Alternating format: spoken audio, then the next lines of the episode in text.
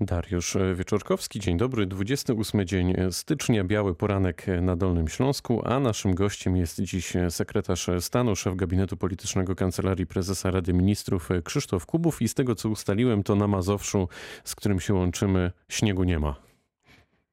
Śniegu nie ma, witam wszystkich Państwa bardzo serdecznie, natomiast no jest temperatura taka, bym powiedział, zerowa.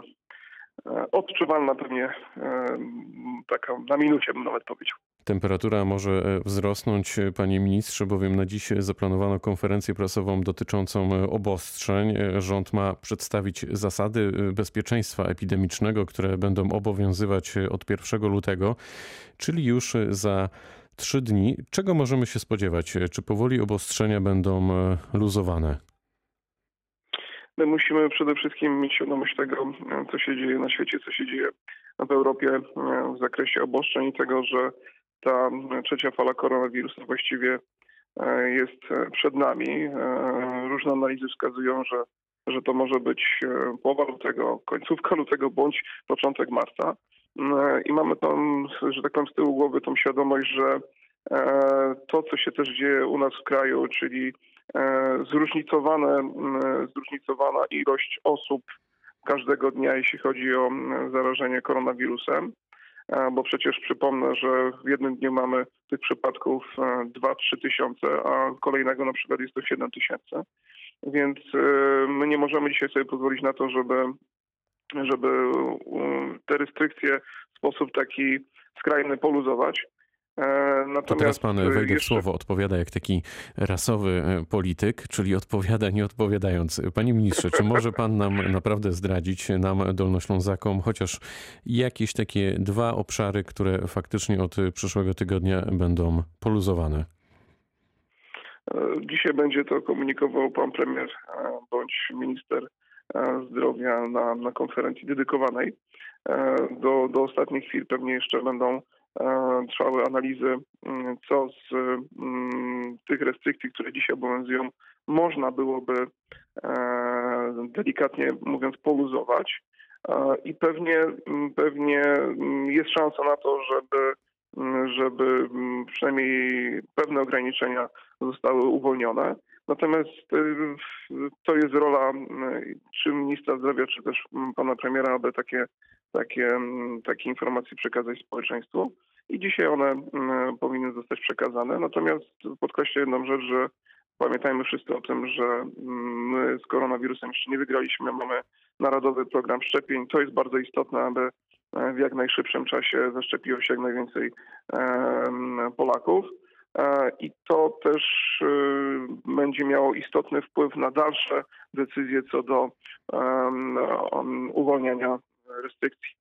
A jak pan reaguje na informacje i doniesienia mediów na temat tego, że politycy Prawa i Sprawiedliwości no mniej lub bardziej omijają kolejki i, i te szczepienia po prostu mają już za sobą? Mam na myśli chociażby pana posła Giżyńskiego.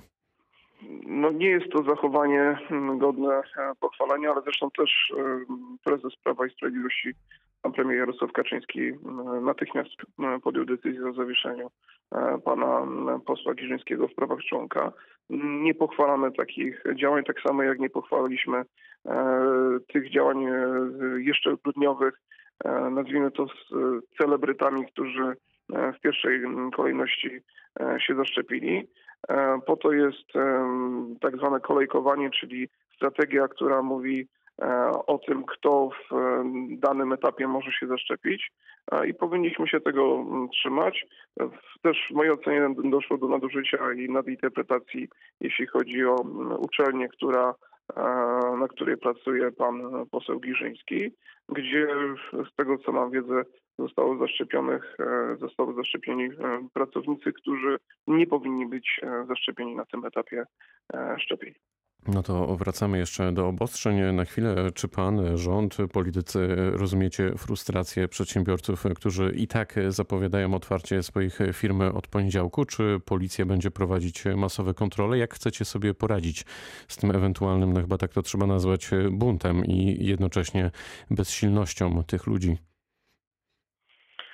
Mamy świadomość, że ten czas pandemii nie jest łatwy dla, mm, dla, dla nikogo nie jest łatwy, ponieważ e, czy to przedsiębiorcy, czy e, pracownicy różnych branż odczuwają te skutki w różny sposób.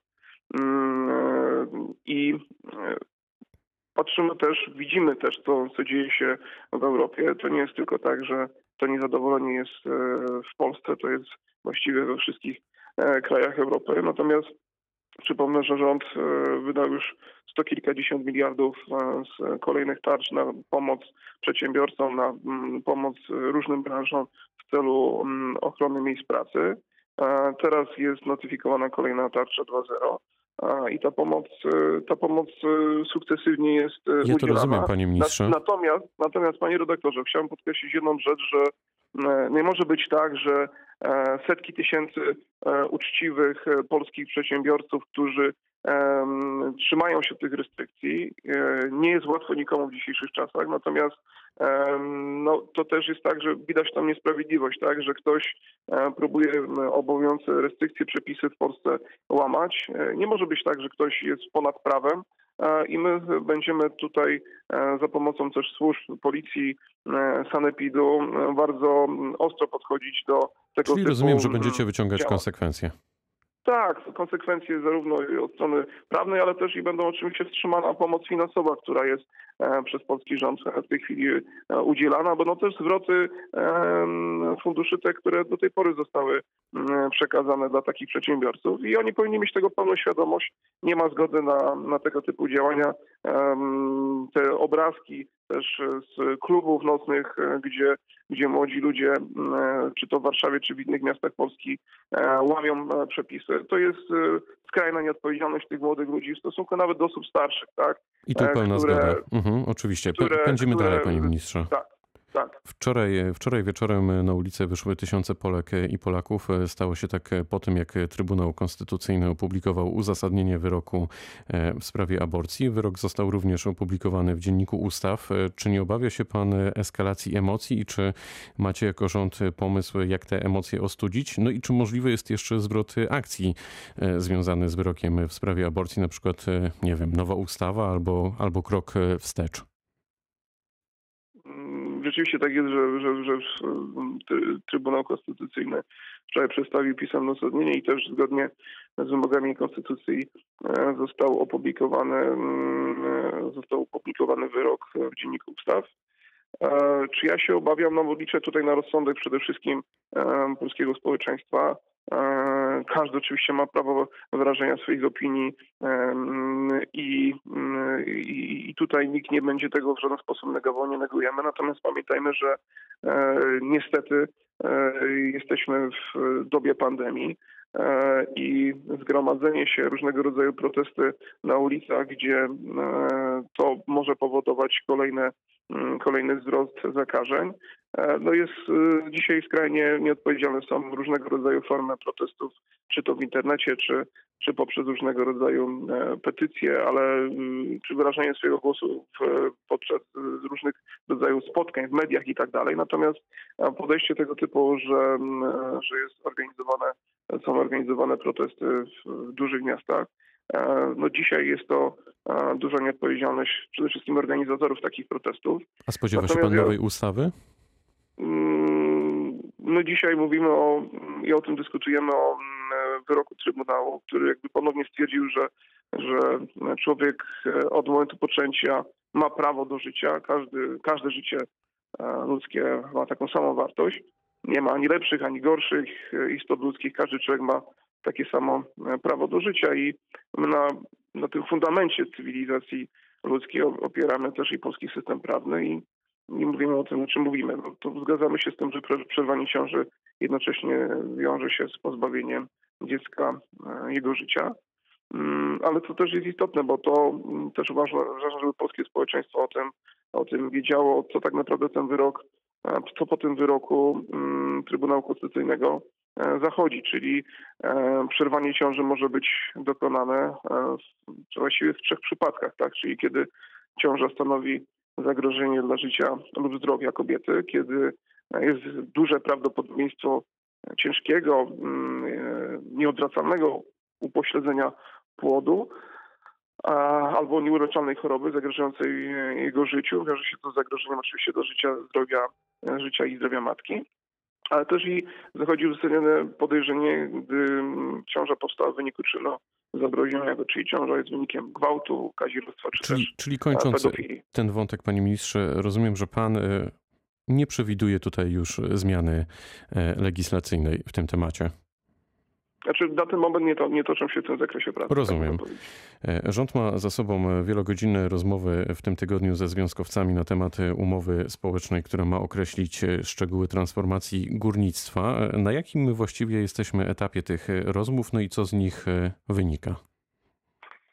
Mm, to przede wszystkim sytuacja w ogóle w polskim górnictwie stała się na skutek też uwarunkowań zewnętrznych, czyli polityka klimatyczna Unii Europejskiej bardzo trudna. Jeszcze przed wybuchem pandemii można powiedzieć, bo niektórzy mm, oczywiście utożsamiają tą sytuację z pandemią, a tu trzeba sobie otwarcie powiedzieć, że ta sytuacja jeszcze przed e, pandemią nie była za ciekawa. E, Tak naprawdę branża, branża wymaga po- podjęcia pilnych działań e, na- naprawczych, ale też i transformacyjnych, a Przypomnę tylko, że Polska jest zobligowana do realizacji przyjętych przez siebie zobowiązań międzynarodowych, chociażby porozumienie paryskie z 2015 roku, gdzie powinniśmy osiągnąć neutralność klimatyczną połowie XXI wieku, czyli do 2050. Rzeczywiście od e, ubiegłego roku, właściwie od, od września, e, strona rządowa ze stroną społeczną, z e, stroną naukową też prowadzą dialog w zakresie transformacji energetycznej. No i w, we wrześniu, 25 września zeszłego roku udało się podpisać porozumienie ze stroną społeczną o wygaszaniu kopalń, wygaszaniu polskiego górnictwa węgla kamiennego do roku 2049. I na bazie tego porozumienia e, jest e, w tej chwili negocjowana duża umowa społeczna, e, która, mm, która będzie zawierać właśnie harmonogram wygaszenia poszczególnych kopalń na osi czasu, ale też i będzie zabezpieczała od strony socjalnej tych wszystkich, którzy e, od górnictwa będą zmuszeni Mamy, odejść. mamy minutę, panie ministrze. Trochę te bieżące wydarzenia zdominowały nasze dzisiejsze Mhm. spotkanie. Natomiast e, pytanie moje jest e, jeszcze takie, bo e, Komisja Europejska przedstawiła swój pomysł na osiągnięcie przez Europę neutralności klimatycznej właśnie do 2050 roku, o którym pan powiedział. Mm, Komisja podkreślała tutaj wyraźnie rolę wodoru. Jaki ma pomysł Polska na wykorzystanie wodoru? My chcemy być czołówce europejskim w tym zakresie. Podchodzimy do tematu wodoru bardzo poważnie. E, Polski rząd, pan premier powołał pełnomocnika do spraw gospodarki wodorowej. Od ubiegłego roku e, toczyły się prace nad e, napisaniem strategii rozwoju gospodarki wodorowej. W tej chwili ten dokument jest w konsultacjach międzyresortowych i społecznych przez najbliższe jeszcze kilkanaście dni i na bazie tego będziemy chcieli e, w Polsce stworzyć prawo wodorowe, e, co będzie jakby uporządkuje też kwestie związane z rozwojem gospodarki wodorowej w zakresie transportu, energetyki, ale też i przemysłu. Stawiamy na autobusy wodorowe w dużych miastach, stawiamy na stacje wodorowe, em, ładowania. E, Rozwój e, tej Musimy gospodarki kończyć. wodorowej będzie bardzo ważny. To umawiamy się w takim razie, panie e, ministrze, że e, o węglu, o górnikach i o wodorze e, następnym razem, niebawem na antenie Radia Wrocław. E, Sekretarz stanu, szef gabinetu politycznego Kancelarii Prezesa Rady Ministrów e, Krzysztof Kubów był gościem rozmowy dnia. Bardzo dziękuję za spotkanie. Dziękuję, pozdrawiam serdecznie. Pytał Dariusz Wieczorkowski. Dobrego dnia.